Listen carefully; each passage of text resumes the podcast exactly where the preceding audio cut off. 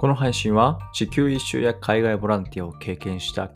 23カ国バックパッカーの大学院生にもうすぐなる早朝がお送りします。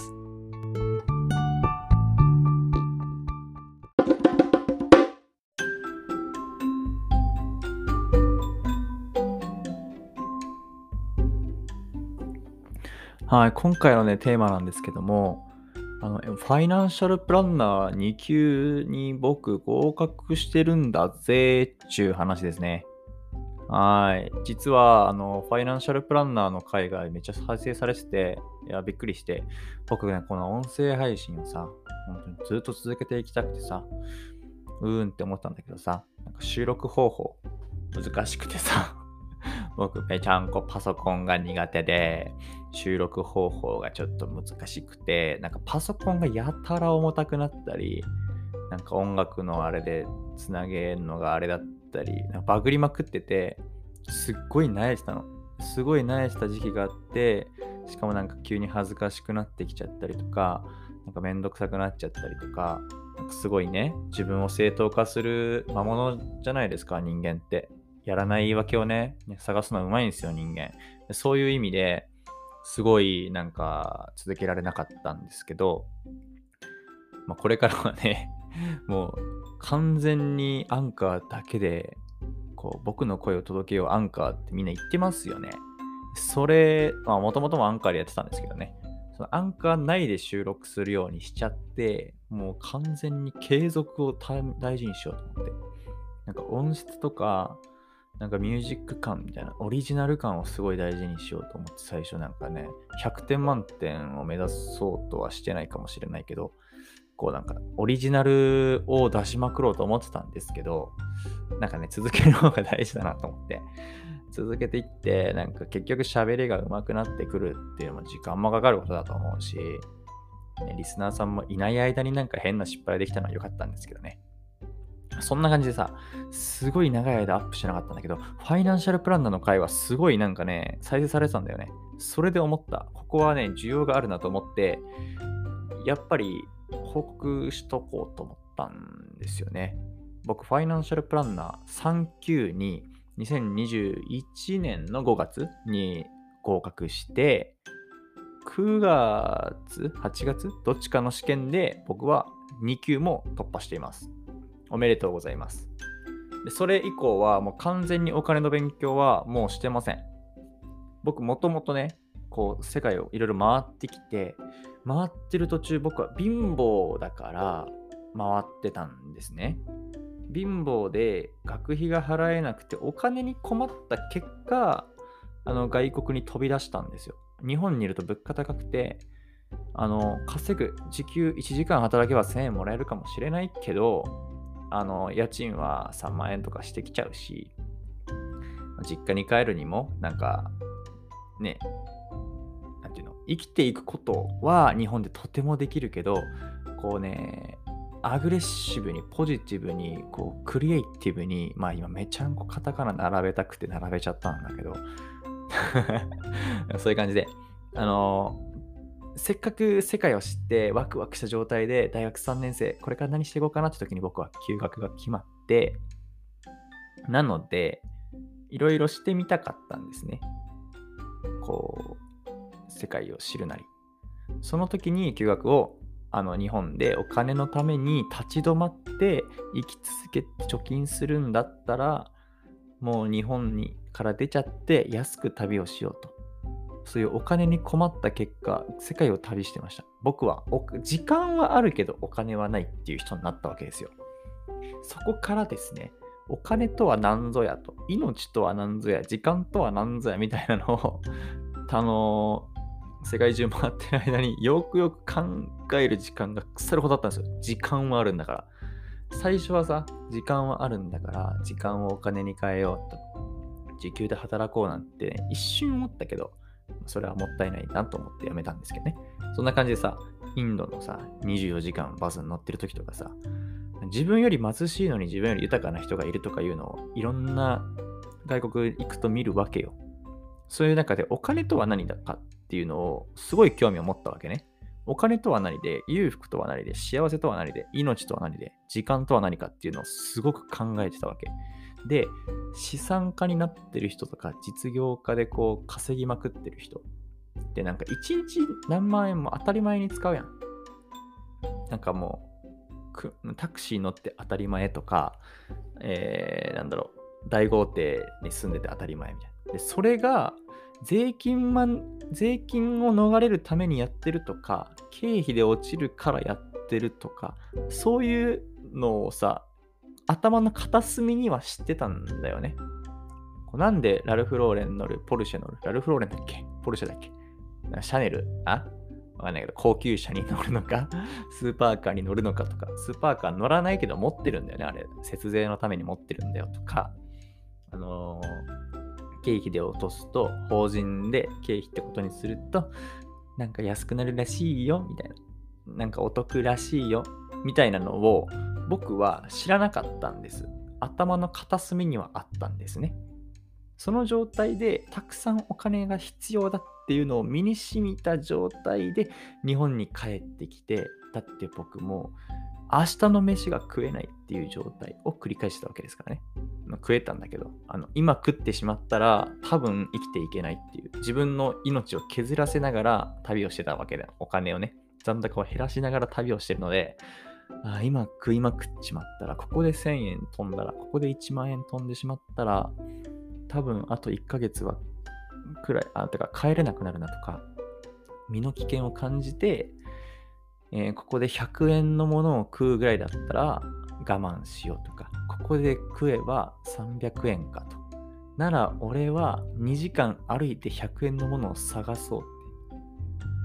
俺おかしいよね。これわかる？なんか2時間歩いて200円得しようとしてるのって完全におかしいわけよ、本当は。でも時間はあるわけ。そういうところからお金とは何かって考えるわけよね。2時間歩いたらさ、えー、時給1000円で働いてたら2000円じゃんみたいな。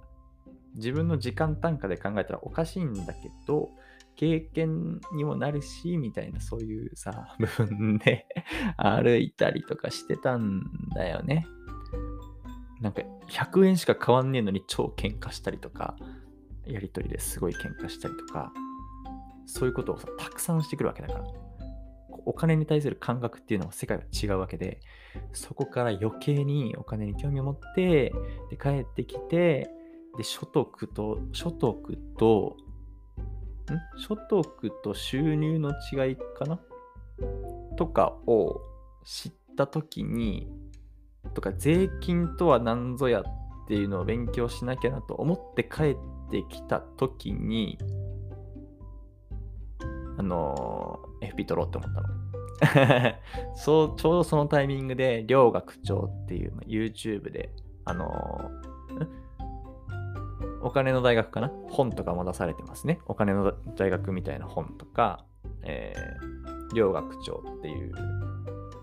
この人は本当の名前、あ、リベラルアーツ大学かな？本当の名前はそれかな？とかがあって、それを僕結構序盤の方から見てたんですよね。旅中暇だからさ、お金について気になるなと思った時に、あの、見てたりしてたわけ。そこから、あの、FP っていうのを取った方がいいよみたいなのをちらっと聞いて、ああ、やってみようと。なんかすごい前置き長かったなっちゃった。FP 僕はさ、お金の勉強したいんだけど、お金の勉強ってゴールがないわけよね。こことても大事だと思うんやけど、なんかお金の勉強をする上でゴールがないし、株の勉強をするとかも、なんか、株の勉強っていうのは株の勉強であって、お金の勉強じゃないっていうの。税金とか、何が得で何が損とか、何が命で何が豊かでみたいな部分になってないじゃん。株の勉強とかって。それって FX の勉強とかもそうだし、なんかお金を稼ぐ勉強っていうのはたくさんあるかもしれないし、なんか働くおは働かない、稼ぐおは稼がないの世界の話、そういういう世界線の勉強っていうのは、どこでもできるし、みんなが求めてるものなんだけど、ゴールがないし、何千万稼げばいいって話じゃないっていうのを僕はもう気づいてたんだよね。あ知ってたのかな？単純に。幸福度、幸福とそのお金が身についてないっていうのも感覚がもうすでにあったからさ。ゴールがないわけよ。税金の勉強したいって言ってさ、よくわかんないし、なんか不動産の勉強しようとかもさ、よくわかんないし、保険の勉強とかも、そのなんか、いくらでもできるけど、どこまでやればいいかわかんない。だって実践してないもん。だってお家買ったことないし、だって保険契約したことないし、多分。だって稼ぎまくって税金で損したことないからさ、ゴールがないやん。で、何が正解かも別に多分分からないやん。そういう、なんていうのものとして設定するために FP を僕は受けました。ゴールを設定するために。なんかね、その、なんで FP2 級かっていうのは、その、たまたま両学長さんが、まあ、FP2 級ぐらい取っといた方がいいですよ、みたいな。それだけで、あの、ちょっとしたその自己投資で、あの、人生これから何年も変わりますよと。あの、毎年数百円、数千円、数万円多分得するますよ、みたいな。で、生涯で考えたら、だいぶ得しますよ。もう一個はその通りだなって思ってるから。あのね、FP で勉強してよかったって思いますよ。あのさ、俺、ちょっとだけ話がずれるようにも感じるかもしれないんだけど、僕、料理うまいんだよね、意外と。あんまり料理の勉強してないのに。あんまり料理の勉強なんてしてないし、料理をなんか頑張った記憶はないんだけど、料理がある程度うまいんだよね。感覚でできるの。センスがあるのね。そのセンスって何？って考えた時になんか一回突き詰めたことがあるとかなんか知らないうちに自分の中に溜まってた経験があるとかかそういうところってさなんか努力と自分が思ってないけど時間を費やしてた時にその 費やしてて能力が伸びてました実は。で、それが発揮された時に、なんでできるんだろう俺やってない気がするのにっていう時に多分人ってセンスがいいって呼ぶと思っていて、僕は料理がうまいの。センスがいいの。センスがいいんだけど、多分俺は知らないうちにお母さんの料理をよく見てたし、お母さんの隣で、これどうやってやるのって、なぜそこでこうするのみたいな。そういうなんでなんでとか、よく見て、お母さんはこれをやった後これをやってるみたいな。そういうのを知らず知らず僕は見てたんだよね。だから、努力として勉強して身につけたわけじゃなくて、知らないうちに身についていて、で、なんかその料理をするっていう場面になって、急に力がなんか知らず、知らないうちに発揮されて、センスがいいとして出てきてると。その同じ現象がお金にはとてもあると思っていて、思っているのよ。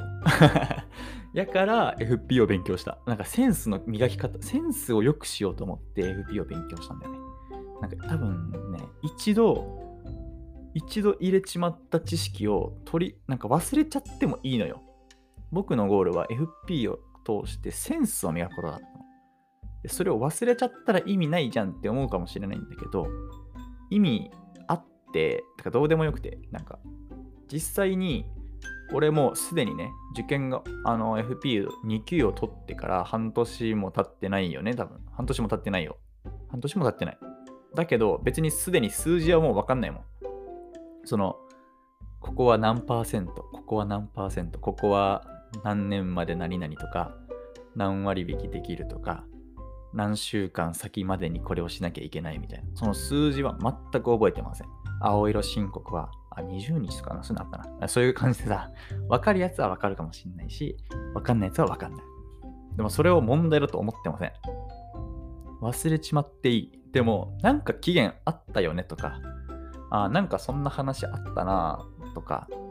あ言われてみればなんだろうみたいな。それでいいと思っていて、てかそれを狙ってるんだよね。義務教育の一環と思って追加させてやって、なんか出る場面があった時に、ああ、そんなあった気がするって言って、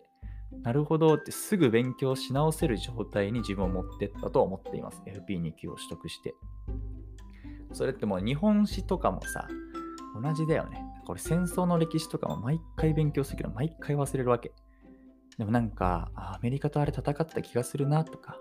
あの将軍ってなんかあの辺にいて、なんか何年ぐらい戦ってたよね？みたいな。その程度でしか覚えてない。でも、ちょっとだけ知ってるから次の浸透が早いもう全くさこの世にさその概念があるって知らない人にさ説明するのって難しいわけよ全くそのなんか触れたことないゼロの人を1にするのはとても難しい。自分の中にもよく意識してます。ゼロのものを1にするのが一番努力がいって一番めんどくさい。でも僕はね1回 FP2 級を取得して10になったよねきっと。10までいってないか。まあ俺の俺の基準で例えば10までいったとする。でももうすでに俺は忘れてね5とか3とかになってるわけよ。でも次何か保険なり不動産なり相続なり、え、税金なりそういう話が出てきた時に多分もう一度567まで行くスピードって他の人より速いよ。だって一度頭にぶち込んだことあるからさ。一度頭にぶち込んでなんか感覚で覚えててその雰囲気で思い出せる。で一瞬わかんねえわってなっても、まあ、言われてみればそっかあそんなんあったわ。で戻ってこれる状態。その状態に至るのが、とても大事だし、それが難しい。それが難しいのを FP は叶えてくれるっていうふうに思いますね。まあそんな感じですね。FP の魅力ばっか語ってるんだけど、まあ、これ全ての勉強そうね。全ての勉強がそうだと思います。言語とかも全く知らない言語を聞いてるときって何言ってるかわかんないけど、なんか、何？日本人だってさ、英語で何か言ってたらさ、あ、多分英語喋ってなってわかるやん。まあ、それでいいわけよ。多分日本人が急にさ、フランス語とドイツ語とロシア語喋られてもどれがどれか多分わかんないんだよね。でもその中にさ、4択問題の中に英語英語を喋ってたらさ、英語とロシア語とドイツ語が喋ってたら多分英語がどれかなんてわかるやん。で、なんか1単語ぐらい聞き取れたらいいやんみたいな。そういう感じでさ、区別ができるかできないかっていうのが、なんか分けることができるのかが分かるっていうことだと思ってるのね。だからさ、一度分けてみる。一度こう中で、一度紙、なんか噛み砕いてみたものは、もう一度のなんかね、触れた時に近いよっていう感覚を持って、FP を勉強しています。なのでね、FP3 級の取得した時に、最初5月ぐらいに FP3 級の勉強した時に、最初から俺 FP2 級の勉強してたんだよね。それで、FP3 級の勉強の際は、教科書も FP2 級の教科書を使って、問題集だけメルカリで3級のなんかもう安くなってる1年前とか2年前とかのやつを買って軽く解いてこんな感じなんだっていう感じで3級をもう余裕で合格。もうほぼ満点じゃなかったかな3級は。でそこからもうずっと勉強してなくて2級の直前にまた2級の問題集だけは買って、でもずっと買ってあった2級の今日3級、ん ?3 級の勉強した時も使ってた2級の教科書で、普通に勉強してさ、し直して、もう一回教科書をこうペラペラっと読み直してたら思い出すわけよね。あ、やった気がすんなって。そこを2週間ぐらいかな、なんか軽い気持ちでやって、で、直前だけ問題、直前はもう問題ノックしまくるみたいな。で問題集ノックしまくってて、普通に受かりましたね。めっちゃ簡単だったよ。僕がね、これから FP を勉強する人に言いたいのは、最初から3級の勉強をするんじゃなくて、2級の勉強をして3級を取得する。そしたら、ゴールとしてはさ、2級のままかもしれないんだあ、3級で止まってるかもしれないけど、僕が今言ったような目標、とりあえず一度頭にぶち込むっていうセンスをぶち込むってことだったら、一旦合格なんだよね。で、まあ一度ね、もう深く理解した方がさ、もちろんその効果があるから、まあ2級まで簡単に取っちゃえばいいと思うんだけど、安いし、まあなんか自己投資だと思えばいいし、なんか義務教育をね、なんかもう一回やってるぐらいの感覚で、いいと思うよ。他の勉強は絶対やばいもんな。司法書試験とかさ。何 ?TOEIC とかの勉強の果てしないじゃん。でも、果てしないというか、いくらでもできるしさ。なんかし、けど、FP2 級の場合は合格か合格じゃないかで、もうゴールもあるし、なんかね 気軽にやってほしいなって思うんですよね。で、僕は、そのね、使った教科書、新品の2級の教科書を買って、で3級の勉強、2級の勉強に使って、そのままメルカリに売ってるので、えー、その教科書がさ、結局、僕が買った値段引く、まあ、半額ぐらいで売ったのか多分、まあ、わかんないけど、半額ぐらいでメルカリで売ったと。つまり僕の FP の勉強にかかった値段は、その教科書の半額がまずそれでしょで、問題集も中古の買って、そのまんま僕が終わったら、買ってから1ヶ月後ぐらいにまたメルカリに出して、ほぼ同じ値段で売れて、なんか100円引き、200円引きぐらいしかされてない値段で売れて、やったと。で、2級の問題集も中古の買って また同じ値段で売っちゃったから、僕が FP にかけたお金っていう意味では、教科書代にすら見立ってない、新品の FP2 級の教科書代にもなってないと思います。新品の FP2 級の教科書は売っちゃったから、それでリセールで、あ売った値段を考慮したら半額で買ったのと同じ。さらに問題集も2個使ったけど、両方ともほぼ同じ値段で売ってるから、まあ、かかってないと一緒。あとは、もちろんお金はかかってないけど、あの時間をね、自分の時間を割いてますけどもね、もちろんね。でも自分の時間割いた分さ、能力になって自分の頭にね、蓄積していると。かかるお金は本当に 受験料とか、受験料と3000円くらいじゃない 受験料と、まあ、そういう、俺と同じ方法を使えば3000円ぐらい。あと交通費みたいな。本当にそのレベルですね。楽しいと思いますよ。なんか受験会場、思った以上におっちゃんをね、おっちゃんおばちゃんいてね、楽しかった。なんか大学生とおっちゃんおばちゃんが多かったですね。なんかよくわかんないけど。それにね、使った教科書も本当にただこれ、あ、なんだっけ。これでわかるだっけこれが欲しかっただっけな。そんな感じのさ、超有名なやつ、ただ本当にそれやってるだけでいいから、普通に楽しめればいいと思うんだよね。義務と思ってやらずに、まあ一回学んでみて、忘れていいから一回学んでみて、大学の単位と同じぐらいの感覚で僕はやってて、それで、それ、そんな軽い気持ちで受かるぐらいいいものですよ。で、FP の勉強した後はさ、もちろん簿記もね、簿記も3級はね、取っとくべきって僕も思ってるんですけどね、これから受けようかなって思ってます。FP の2級か3級、簿記のも2級か3級、どっちかね、こう、この4つあるうちの、なんか2つ？あ？違うか。簿記に、簿記と FP どっちでもいいから3級ずつ以上は取っといた方がいいなってね、思いますね。なんかいろいろ聞いてきた中で。さあ で、もちろん学んだだけじゃ忘れていく一方なので、ちょっとずつ使っていこうってことで、確定申告してみようかなとか、あの、まあ、僕の場合は投資もしてるので、株式なり投資信託なりの話も、まあね、それに関しては FP から学ぶこと、あ、まああるよね。あるか。そういうのもあるから、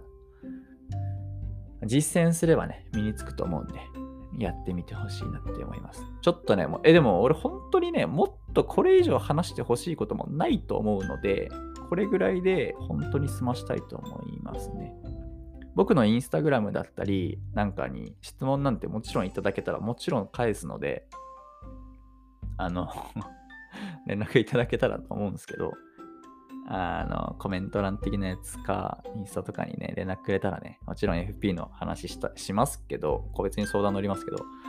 そんなにね、なんかね、ビビるものではないと思うのでね、やってみてくださいよって思いますよ。そんな感じでね、実は FP2 級をちゃっかり取得していた大学院生にもうすぐなっちゃうそうちゃんでした。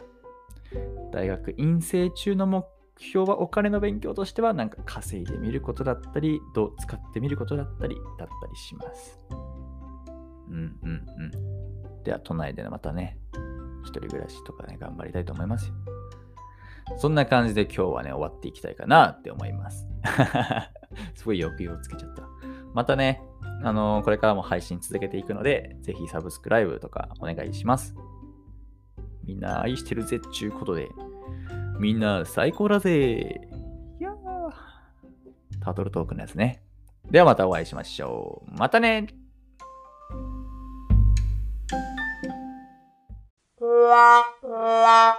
la la la la